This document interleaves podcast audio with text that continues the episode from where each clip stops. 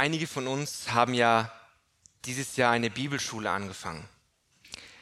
Und wenn ich mich richtig erinnere, dann müsst ihr gerade unter anderem durch die Samuel-Bücher lesen. Aber ihr müsst nicht nur durch die Bücher lesen, sondern ihr habt ja auch die Aufgabe bekommen, diese Bücher einzugliedern oder eine Gliederung daraus zu machen. Und wenn ich das noch richtig weiß, müsst ihr auch für jedes Buch eine Überschrift geben. Und ich würde gerne wissen, welche Überschrift ihr dem zweiten Samuel-Buch gegeben habt. Ich zumindest verrate es euch noch nicht, welchen Titel ich geben würde. Aber vielleicht war es bei dir ja so, als du den zweiten Samuel oder das zweite Samuel-Buch gelesen hast, dass da so viel Spannung in dem Buch war, dass du ja kaum eine Stunde gebraucht hast, dieses Buch fertig zu lesen. Doch dabei besteht die Gefahr, dass bei dieser ganzen Spannung du den Fokus auf das Hauptthema verloren hast. Als wir uns das erste Samuel-Buch angeschaut haben, da haben wir gesehen, dass das erste Samuel-Buch, da kommen drei wichtige Personen äh, auf die Bühne. Wir haben Samuel, wir haben Saul und wir haben David. Es werden natürlich noch andere Personen erwähnt, wie Hannah, die Mutter von Samuel, wie Jonathan, der Sohn von äh, Saul, Abigail, die zweite Frau von David, wie sie mit ihrer Weisheit David bewahrt hat, Rache zu üben, und auch noch andere Personen, die wir uns angeschaut haben. Doch ganz grob kann man sagen, das erste Samuel-Buch besteht aus, also die Hauptpersonen sind der Samuel, Samuel ist der erste König vom Volk Israel, Saul und David. Und das ist eigentlich schon dein erster Gliederungspunkt für das erste Samuel-Buch, falls ihr es noch nicht gemacht habt. Aber weiter müsst ihr natürlich selber machen. Wir sind jetzt aber beim zweiten Samuel-Buch angekommen und wir haben uns das letzte Mal angeschaut, dass das zweite Samuel-Buch mit der Trauer Davids beginnt über den Verlust von Saul und Jonathan, als er erfährt, dass beide gestorben sind. Und wenn du jetzt zum Ende vom zweiten Samuel-Buch gehst, das ist natürlich keine empfohlene Weise, die Bibel zu lesen, aber wenn du zum Ende springst, dann wirst du sehen, dass das zweite Samuelbuch mit den letzten Worten Davids schließt. Und wir sehen auch noch eine Amtshandlung, wer ihr das Volk zählen lässt. Aber eigentlich schließt es mit den letzten Worten Davids. Und es scheint eben so, dass das zweite Samuelbuch nur David als Hauptperson hat. Und natürlich ist David eine wichtige Person in der Erlösungsgeschichte Gottes. Doch ich möchte dir sagen, dass es im zweiten Samuel nicht um David geht. Wenn du also denkst, du hast das Buch verstanden, es dreht sich alles um David, dann ver- verpasst du wichtige Themen, die wir in diesem Buch finden. Wenn wir also das zweite Samuel-Buch betrachten werden, und wenn du es natürlich, bist du frei, es auch nochmal zu lesen, dann musst du dich immer wieder daran erinnern, es geht hier nicht um David. Es geht hier nicht mal um den Bundeskönig. Es geht um einen Bundesgott, der dem Bundeskönig ein Bundesversprechen macht, durch das er sein Bundesvolk bewahren wird. Das muss unsere Perspektive sein, wenn wir das zweite Samuelbuch betrachten. Lasst uns gemeinsam aufschlagen in der Bibel und den zweiten, das zweite Kapitel im zweiten Samuel lesen, zweiter Samuel zwei. Und lasst uns die Verse eins bis elf gemeinsam lesen und anschauen. Das ist heute unser Predigttext. zweiter Samuel zwei, die Verse eins bis elf. Das ist das Wort Gottes. Und es geschah danach, da befragte David den Herrn und sprach: Soll ich in eine der Städte Judas hinaufziehen? Und der Herr sprach zu ihm: Zieh hinauf. Und David sprach: Wohin soll ich hinziehen? Er sprach: Nach Hebron. So zog, so zog David dort hinauf mit seinen beiden Frauen, Ahinoab, der Jezreelitin, und Abigail, der Frau Nabals, des Karmeliters. Dazu führte David seine Männer hinauf, die bei ihm waren, jeden mit seinem Haus, und sie wohnten in den Städten Hebrons. Und die Männer von Juda kamen und salbten David dort zum König über das Haus Juda. Und als David berichtet wurde, dass die Männer von Jabesch-Gilead Saul begraben hatten, da sandte David Boten zu den Männern von Jabesch-Gilead und ließ ihnen sagen: Gesegnet seid ihr von dem Herrn, dass ihr solche Barmherzigkeit an Saul, euren Herrn, geübt und ihn begraben habt. So erweise nun der Herr Barmherzigkeit und Treue an euch, und auch ich will euch Gutes tun, weil ihr dies getan habt. So lasst nun eure Hände stark werden und seid tapfere Männer, denn Saul, euer Herr, ist tot, und außerdem hat das Haus Juda mich zum König über sich gesalbt. Abner aber, der Sohn Neas, der Heerführer Sauls, nahm Isch-Boschet, den Sohn Sauls, und brachte ihn nach Mahanaim hinüber. Und er machte ihn zum König über Gilead und über die von Aser, über Jezreel, Ephraim, Benjamin und über ganz Israel.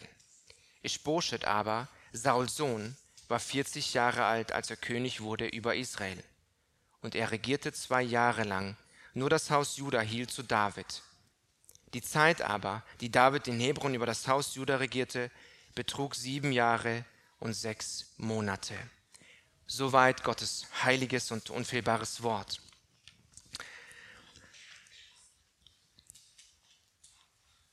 Wenn du jetzt denkst, nachdem wir den Abschnitt gemeinsam gelesen hast, was gibt es denn in diesem Abschnitt, über das wir predigen oder über das wir jetzt eine Predigt hören können? Es scheint jedoch vielmehr ein typischer Machtkampf im Nahostkonflikt zu sein. Also wir haben David, sein Königreich, und wir haben Abner, der mit Isch-Boschet ein weiteres Königreich in Israel aufrichtet.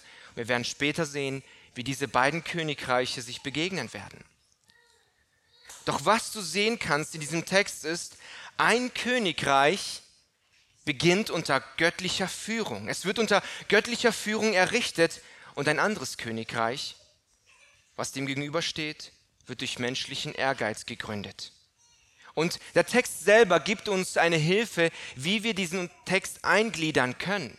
Wenn du darauf geachtet hast, ich vermute mal nicht, weil ich habe selber auch nicht darauf geachtet, das ist jetzt eine Hilfe, die ich aus einem Kommentar habe, dann siehst du, dass dreimal erwähnt wird, dass David König über Juda ist, in Vers vier, in Vers sieben und Vers elf. Und das sind genau unsere Gliederungspunkte, weil jeder dieser Abschnitte, also einmal von Vers eins bis Vers vier, einen wichtigen Punkt über Davids Königherrschaft zeigt, Vers fünf bis Vers sieben und Vers acht bis Vers elf.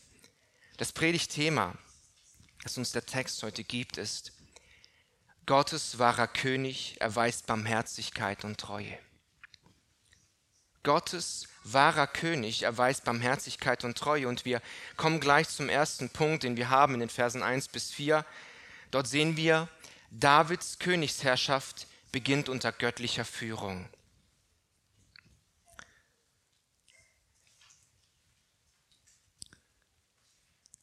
In Vers vier, also am Ende von diesem Abschnitt, lesen wir, dass David König über das Haus Juda wird. Und wenn du dich erinnerst, und deswegen haben wir auch heute in der Schriftlesung nochmal erster Samuel sechzehn gelesen, das haben wir uns ja auch gemeinsam mal angeschaut, dann hat uns Samuel dort berichtet, dass David schon als Jugendlicher von Samuel zum König gesalbt worden ist. Er war der Jüngste unter seinen Brüdern und Samuel hat ihn gesalbt. Und wir haben gesehen, wie Samuel zuallererst auf den Ältesten blickt und denkt, das ist der, den Gott erwählt hat, den ich salben soll. Und Gott sagt ihm, das ist es nicht, das ist nicht der. Und bei jedem weiteren Bruder sagt Gott, das ist nicht der, den ich haben möchte. Und nachdem Samuel bei Isai fragt, hast du noch ein Kind, einen Jungen? Und er dann von den Schaf, von den Hüten der Schafe zurückgerufen wird, dann ist David derjenige, der gesalbt wird zum König. Und das eben in jungen Jahren. Doch das erste Samuelbuch gibt uns nicht nur diese einzige Textstelle, die uns erwähnt, dass David zum König gesalbt worden ist. Wir haben äh, uns auch Jonathans Handel angeschaut. Als David den Riesen Goliath besiegt hat und ihn den Kopf abgeschlagen hat und vor Saul steht mit dem Kopf Jonathans, dann haben wir ja gesehen, wie Jonathan selbst sein priesterliches Gewand auszieht und es David überreicht. Es ist ein Zeichen dafür, dass er anerkennt, seine Position als Prinz, als Nachfolger des Königs Sauls, David zu übergeben. Und auch als David auf der Flucht vor dem König Saul ist, begegnet Jonathan David heimlich und stärkt ihm, das lesen wir auch im ersten Samuelbuch, und gibt ihm die Zusicherung, dass er der nächste König wird. Eine weitere Bibelstelle, Saul selbst, gibt David die Zusicherung, dass er der nächste König wird in erster Samuel vierundzwanzig, Vers einundzwanzig. Und das sogar zweimal. Und diese Ereignisse zeigen uns, dass David, obwohl er in unserem Predigtabschnitt nach dem Willen Gottes fragt, nicht an seiner Königsherrschaft zweifelt. Sie wurde ihm schon oft bestätigt durch die Salbung, durch Jonathan, durch Jonathans Handel, durch Jonathans Worte oder den Bund, den er geschlossen hat mit ihm, durch Saul selbst. Es geht in unserem Predigtabschnitt vielmehr darum, wann ist der richtige Zeitpunkt, jetzt, dass David jetzt, äh, wann David handeln soll, um König zu werden.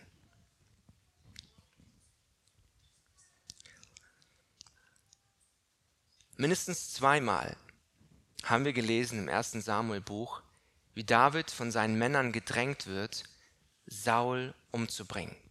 Das erste Mal, als David sich in der Höhle in Gedi versteckt und Saul in die Höhle reinkommt und nachdem er sein Geschäft verrichtet hat, sich dann auch irgendwie hinlegt und seine Männer sagen zu David, geh hin, das ist die Möglichkeit oder das ist von Gott geführt, du sollst ihn jetzt töten.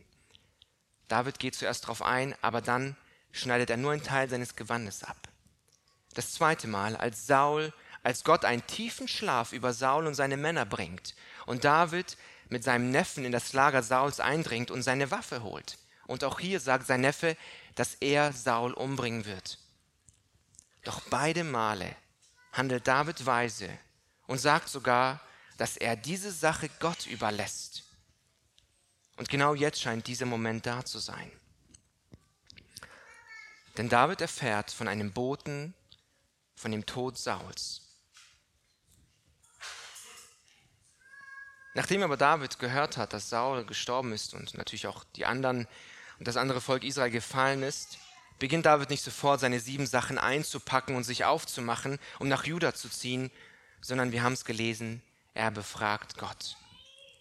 Und wie diese Führung Gottes genau abgelaufen ist, das verratet uns der Text leider nicht. Es könnte sehr wahrscheinlich durch den Priester Abiatar sein. Der hatte ja immer noch das priesterliche Gewand mit dem Ephod, Ephod an oder das er dabei hatte. Ob David wirklich das genutzt hat, wird uns hier nicht gesagt. Doch was uns klar ist, dass Gott David erlaubt, hinaufzuziehen. Und nicht nur das, Gott gibt ihm ganz genau den Ort, in den David ziehen soll, nämlich nach Hebron. Und so, nach Gottes Weisung, verlässt David das Gebiet der Philister, denn dort hat er sich aufgehalten. Ihr erinnert euch vielleicht, David hat sozusagen das, äh, das ähm, Land gewechselt von Israel zu den Philistern, hat dort seinen Unwesen getrieben und jetzt geht er von den Philistern zurück zu seinem Volk. Und dass es wirklich ernst meint, also dass es keine nur vorübergehende Handlung ist, dass David vielleicht irgendwann wieder zurückkommt, oder irgendwelche Sicherheiten dalässt, das zeigt uns der Autor, indem er erwähnt, dass David alles mit sich nimmt. Er nimmt seine beiden Frauen mit, er war zu der Zeit mit zwei Frauen unterwegs. Er nimmt seine Armee mit, also hier wird erwähnt, seine Männer, und auch diese nehmen ihr Haus mit, also ihr ganzes Hab und Gut. Nimmt David und seine Männer und seine Familien mit sich und sie ziehen nach Hebron. Und welche Geschichte das Land Hebron hinter sich hat, haben wir das letzte Mal von Andreas in seiner Predigt gehört. Du erinnerst dich vielleicht, als er über den Tod Saras gepredigt hat und wie Abraham ein Feld mit einer Höhle in dem Land Hebron erworben hat. Mehr möchte ich auch gar nicht dazu sagen, sonst würde ich die Spannung ja wegnehmen. Ihr könnt euch die Predigt ja auf der Homepage anhören.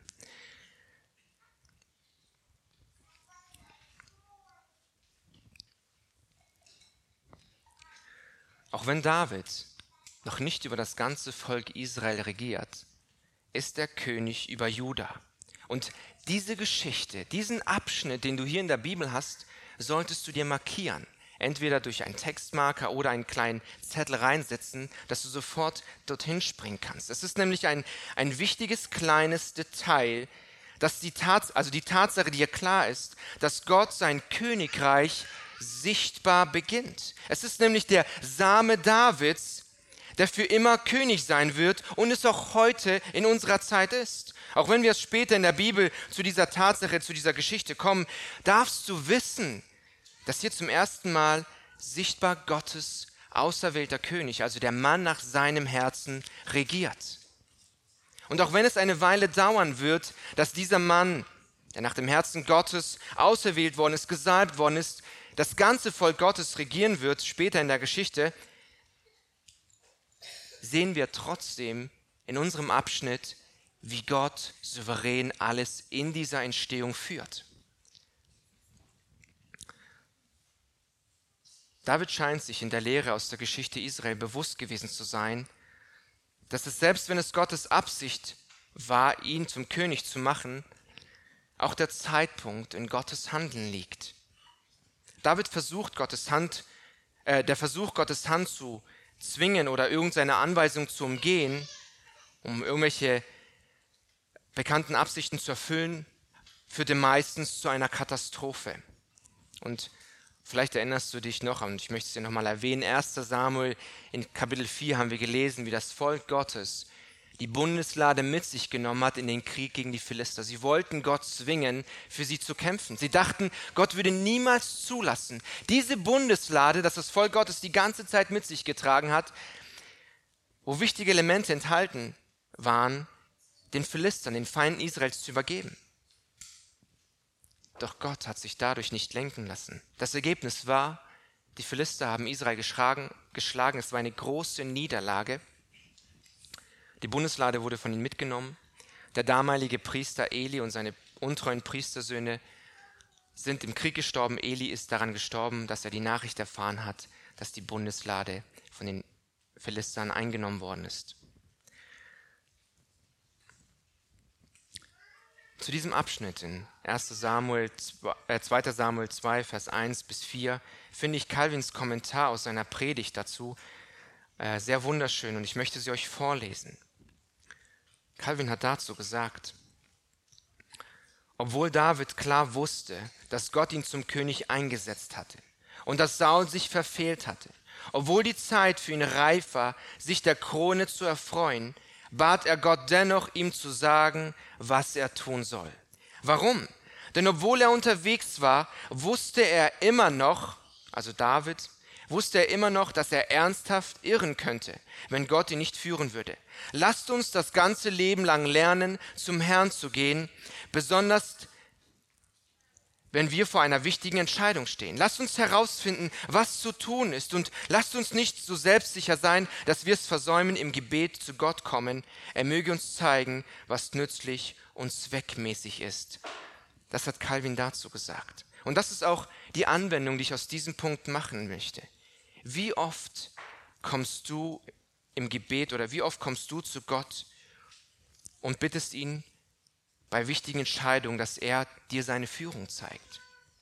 Jetzt kannst du natürlich den Einwand erheben, halt mal, der David hatte ja irgendwie eine Art Mechanismus, das priesterliche Gewand mit dem Ephod, wo er Gottes Wort hören konnte und er ihm geantwortet hat. Das haben wir heute nicht. Doch dir sollte klar sein, dass wir das heute nicht mehr benötigen. Wir brauchen das nicht mehr. Das Volk Gottes hatte damals nicht das vollkommene, heilige Wort Gottes, wie wir es heute haben. Wir haben Gottes vollkommenen und heiligen Willen in seinem Wort aufgeschrieben. Und das ist unsere Richtschnur, das ist die Leitplanke, die wir annehmen dürfen, wenn es bei uns um wichtige Fragen geht. Natürlich dürfen wir auch im Gebet zu Gott kommen und ihn darum bitten, dass er uns zeigt, welchen Weg wir gehen sollen. Wir finden zum Beispiel in der Bibel äh, die Schriftstellen, dass wir als Kinder Gottes unsträflich, lauter und untadelig sein sollen inmitten eines verdrehten Geschlechts. Das lesen wir in Philipper zwei, Vers fünfzehn. Wir lesen auch, dass ähm, unser Wort mit Gnade gewürzt sein soll. Und das sind alles Bibelstellen, die uns helfen, unsere Entscheidung auf Grundlage des Wortes Gottes zu treffen. Wenn du also einen Job, wenn du mehrere Jobangebote hast und bei dem einen siehst du, du musst Menschen belügen, du darfst ihnen nicht die Wahrheit sagen, sogar vielleicht bestiehlst du sie auf irgendeiner Weise, dann kannst du die Bibel als Hilfe nehmen, wo dir klar wird, wie du als Kind Gottes handeln sollst mit deinen Mitmenschen. Es ist natürlich nur ein Beispiel und wir können viele weitere Bibelstellen annehmen, die uns helfen, Entscheidungen zu treffen. Der Punkt sollte aber klar sein, dass Gott uns durch sein Wort offen, seinen Willen offenbart und wir seinen Willen darin finden und suchen dürfen.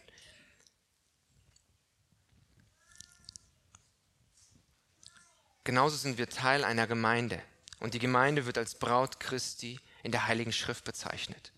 So sollen wir also nicht nur den Willen für uns suchen, sondern auch für die Gemeinde Gottes. Wir sollten als Gemeinde zur Ehre Gottes leben. Wir sind Gottes Zeugen, sagt uns die Bibel, und sollten, und das sollten wir auch sichtbar für andere sein, für Menschen, die außerhalb der Gemeinde sind.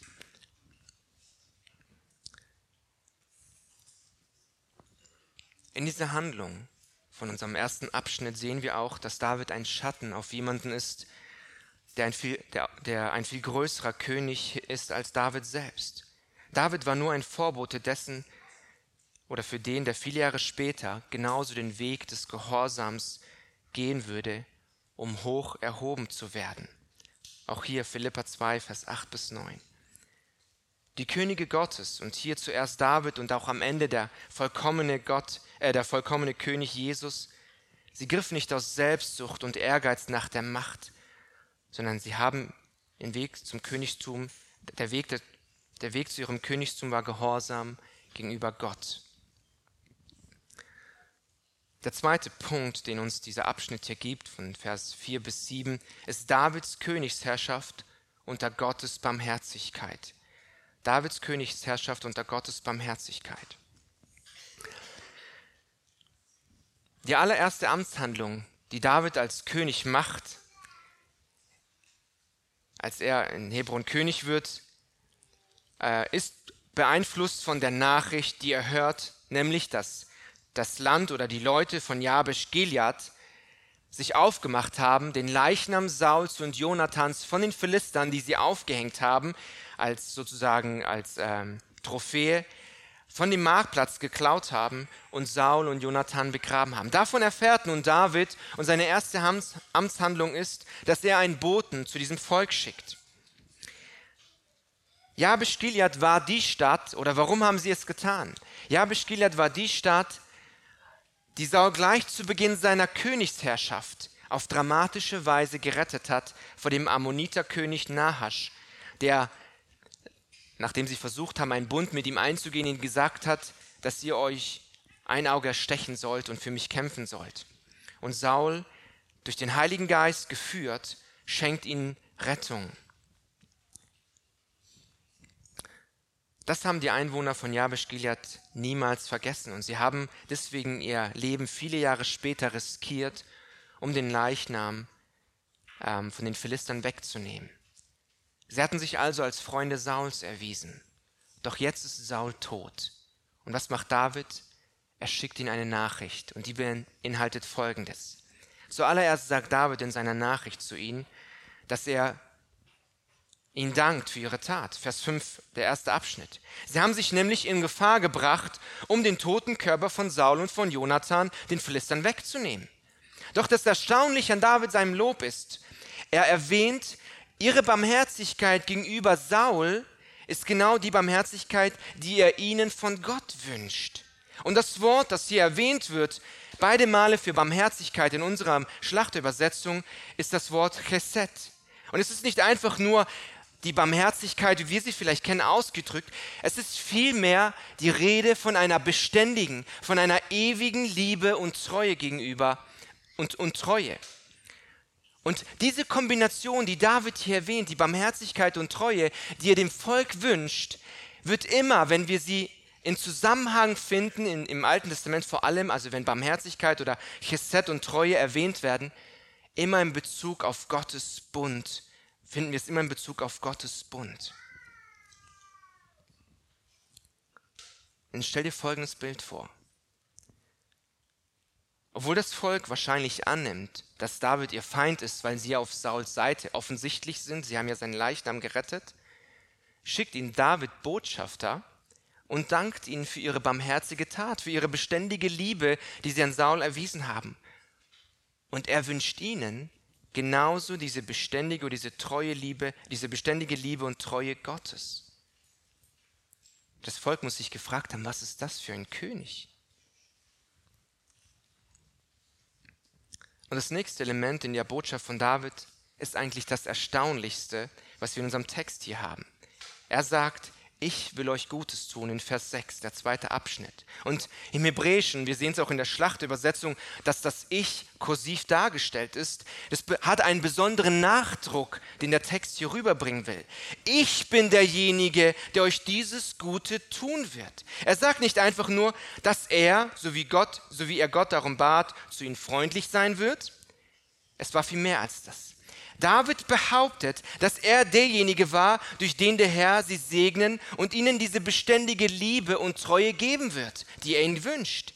Ich bin derjenige, der euch dieses Gute tun wird, nämlich das Gute, für das ich gebetet habe, das euch der Herr erweisen möge. Wer war David, dass er so sprechen konnte? Ich meine, auf der einen Seite stellt David sich dar, wie jemand, der alleine mit dem Volk Gottes verhandeln kann und über Gutes und Schlechtes mit ihnen spricht. Und auf der anderen Seite, und das ist das Bemerkenswerte, behauptet er, er ist die Antwort auf sein Gebet für das Volk oder für, für die Stadt Jabesch-Gilead. Gott würde dieses Volk durch Davids Umgang mit ihnen segnen. Das ist, was David ihnen wünscht. Und mit diesen beiden Behauptungen stellt sich David den Menschen in Jabesch-Gilead als Gottes eigener König vor und lud sie ein, seine Güte ihnen gegenüber anzunehmen. Und das letzte Element in Davids Botschaft ist die Aufforderung, so lasst nun eure Hände stark werden und seid tapfer, in Vers, im ersten Abschnitt von Vers sieben. Habt Mut, seid zuversichtlich und kühn. Mut war gefragt, warum? Weil Saul, ihr König, ist tot. Und wahrscheinlich würden die Philister dahinter kommen, dass sie als ähm, Stadt oder Dorf hinter dem Leichnam und hinter dem Verschwinden des Leichnams von Saul und Jonathan schuldig sind. Und wir dürfen ja nicht vergessen, die Philister haben gewonnen. Sie haben also die Städte eingenommen, wo die Israeliter geflohen sind. In erster Samuel einunddreißig, Vers sieben kannst du das lesen. Die Zukunft für das Volk von Jabesch-Gilead war also düster. Auf welcher Grundlage ruft David ihnen nun den Mut zu oder sie auf, mutig zu sein?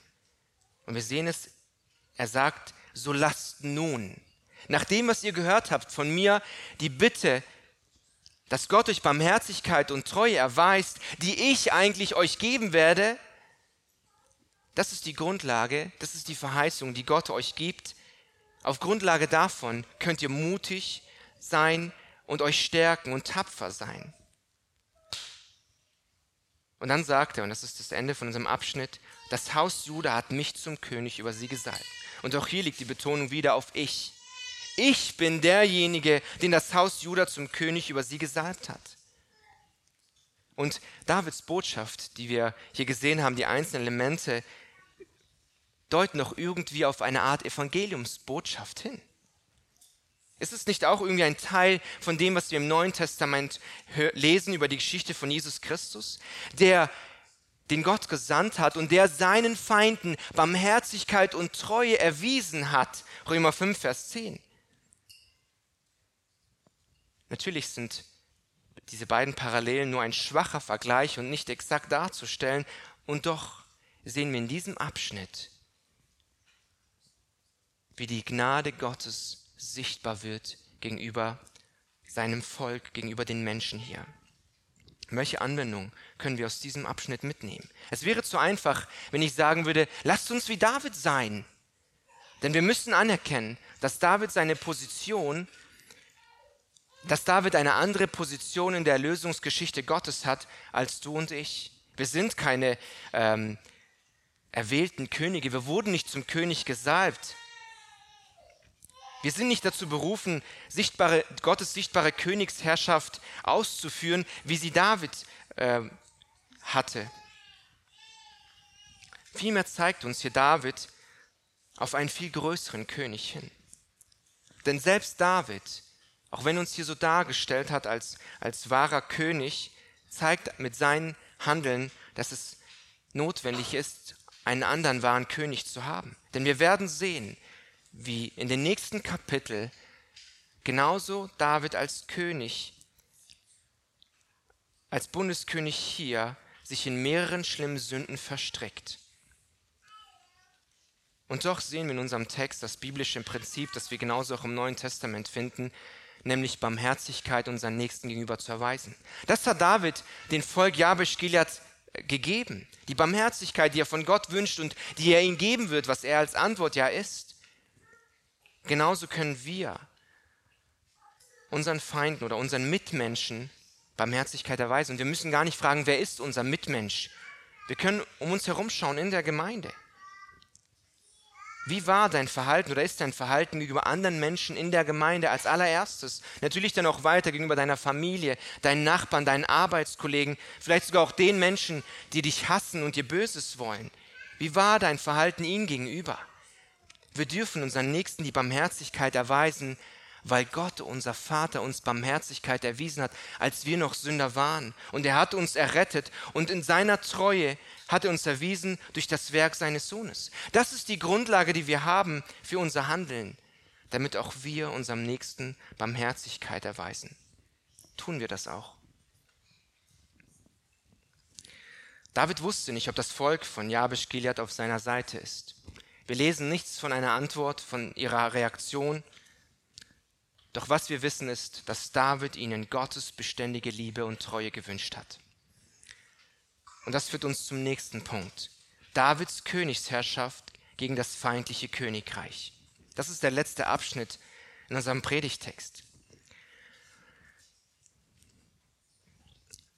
Auch wenn wir keine Antwort von dem Volk aus Jabesch-Gilead haben, wir werden später noch einmal von ihnen lesen, ähm, wie sie mutig genug waren, eben den Leichnam von Saul von den Philistern wegzunehmen, in zweiter Samuel einundzwanzig, zwölf. Doch wir können zweifellos sagen, dass sie genauso beteiligt waren, als David zum König über das ganze Volk Israel gemacht wird, in zweiter Samuel fünf.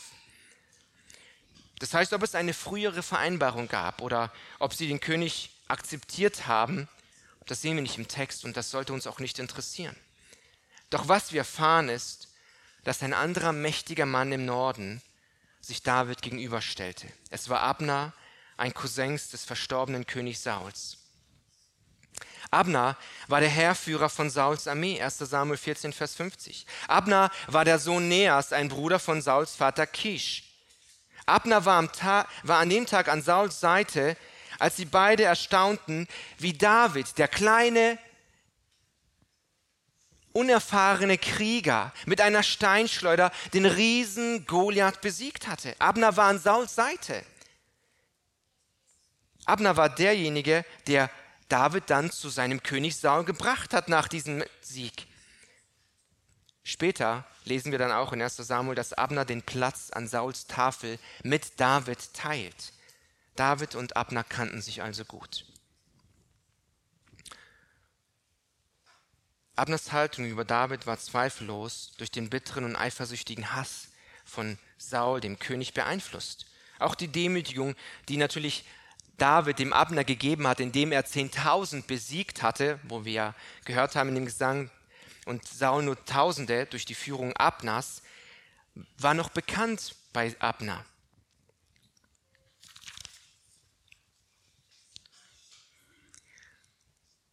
Aber genauso auch die Demütigung Davids, als er das, den Speer von Saul geklaut hatte oder weggenommen hatte, um Abner öffentlich hinzuweisen. Wie kannst du als Heerführer der Armee deines Königs nur schlafen und ihn nicht bewachen? Schau nur, ich war in der Lage, die Waffe wegzunehmen. erster Samuel sechsundzwanzig. Und nach dem Tod Sauls und als sich die Nachricht verbreitete, dass das Volk von Juda David als König anerkannte, handelte Abner. So nahm Abner den Sohn Isch-Boschet, der ähm, als Überlebender hier uns aufgelistet wird, brachte ihn nach Mahanaim und machte ihn zum König über Gilead und über Aser, Jezreel, Ephraim, Benjamin und über ganz Israel, sagt uns der Text. Abners Handeln wird im Gegensatz zu dem Hause Judas dargestellt, weil wir in dem Text sehen, Abner aber. Wir werden also gleich sehen, dass das, was Abner tat, mit ziemlicher Sicherheit nicht gleich, nachdem David zum König gesalbt worden ist, erfolgt ist. Und doch erzählt uns der Autor eben diese unmittelbare Geschichte, um die Wichtigkeit hervorzuheben. Und diese Handlung von Abner kam eigentlich einer Weigerung gleich, David als sein König an, zu akzeptieren. Und vielleicht wirst du jetzt sagen, was ist schlimm daran? Ich meine, es ist doch typisch, dass wenn der König stirbt und er hat Söhne, dass der nächste Sohn, der noch überlebt hat, ähm, Isch-Boschet in dem Fall, der nächste König wird. Das ist etwas, was wir auch in der Geschichte sehen, gesehen, äh, sehen können. Warum sollte etwas, sollte etwas daran schlimm sein, an den Handeln Abners? Doch wir können ganz klar sagen, dass Abner mit seiner Handlung gesündigt hat. Er selbst war nämlich Zeuge, als sein König Saul David als zukünftigen König anerkennt, in erstes Samuel sechsundzwanzig, fünfundzwanzig. Und mit ziemlicher Sicherheit erinnert er sich genauso auch an seine Worte, wo Saul sagt, ich weiß, dass du König werden sollst und dass das Königreich Israel in deiner Hand liegt, erstes Samuel vierundzwanzig, zwanzig. Doch diese Entwicklung wollte Abner nicht akzeptieren. Und so nahm er Isch-Boschet, ähm, ging nach Mahanaim und machte ihn dort zum König.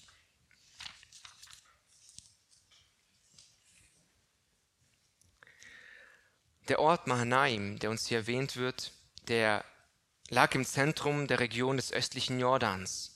Und das ist auch der Ort, vielleicht erinnert ihr euch an die Geschichte, ähm, als David von seinem eigenen Sohn Absalom weg, ähm, ja, als der Absalom seinen Aufstand geplant hat und David wegdrängt, flieht David nach Mahanaim.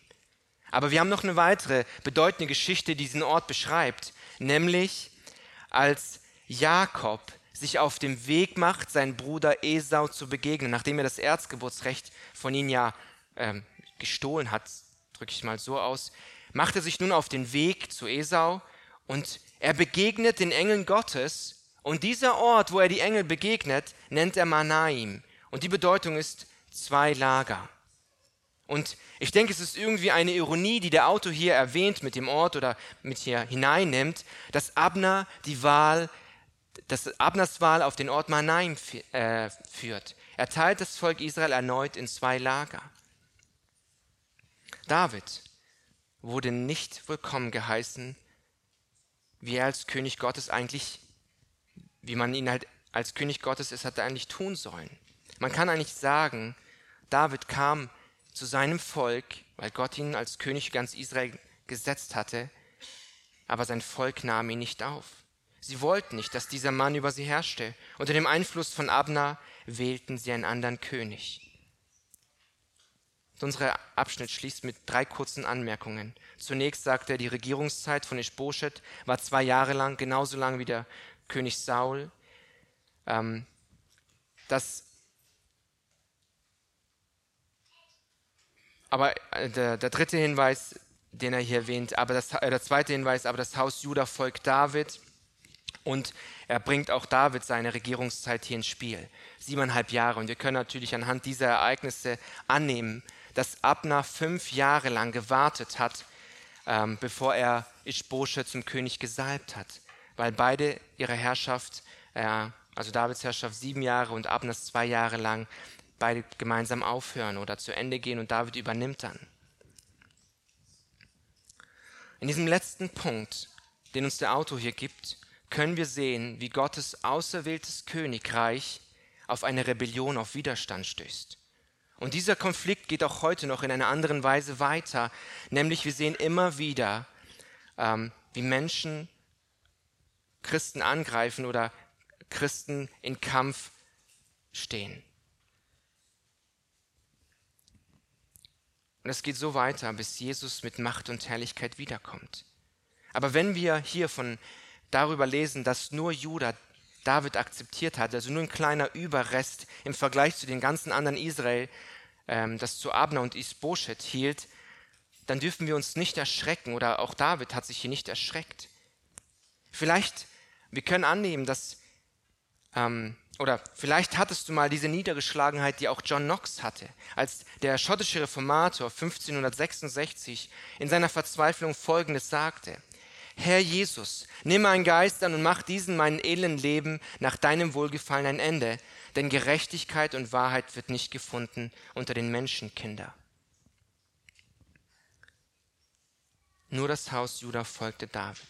Das ist unser Platz, das ist unsere Berufung. Auch wenn wir in einer Zeit leben, in der der christliche Glaube ausgelacht, äh, angegriffen wird, vielleicht auch gemobbt wird in der Schule oder in anderen Positionen, selbst wenn wir manchmal denken, dass wir in der Minderheit sind, wie diese, das Haus Juda, das eben klein war, dürfen wir sicher sein, dass Gott sein Königreich baut, dass er uns in der Heiligen Schrift ermutigt und auch den Hinweis gibt, dass Jesus, sein wahrer König, wiederkommen wird und die Barmherzigkeit und Treue, die er uns erwiesen hat, indem er uns gerettet hat, erweisen wird, indem er uns zu sich heimnimmt und wir in seiner Herrlichkeit in Ewigkeit leben können. Lasst uns diesen wahren Gott anbeten und jetzt ins Bußgebet gehen. Amen.